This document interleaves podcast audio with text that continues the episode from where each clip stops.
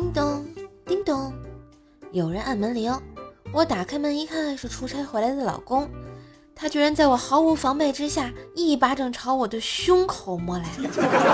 因为家里有两三个亲戚在，我闪到了一边。结果那货反应还挺快，抬着手掌结结巴巴地说：“煮煮五个人的饭，我回来了。”有个萌萌的老婆是什么感觉？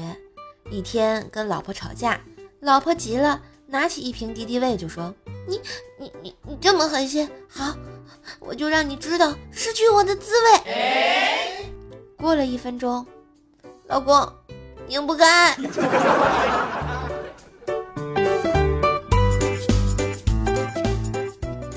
老公，你跟朋友聚会带上我呗。我们说好都不带老婆的，就说我是你小三嘛，还能给你长脸。小三要是长成你这样，我就算说得出口，他们也要信呢。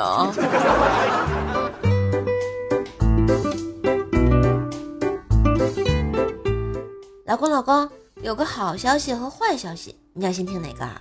好消息，我刚才在你的咖啡里放了一片小维维。三个小时的药量。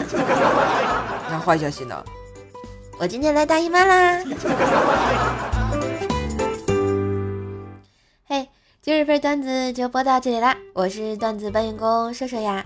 喜欢节目记得随手订阅专辑，打个五星优质好评。现在锁屏状态也能点赞啦，给射手点起来吧！射手的第一本有声书。啊，风化江湖也上线啦，记得一起订阅。还有天津话段子专辑，奏奈讲笑话陪你哦。当然，也可以给叔叔打个小赏，帮叔叔打榜喽。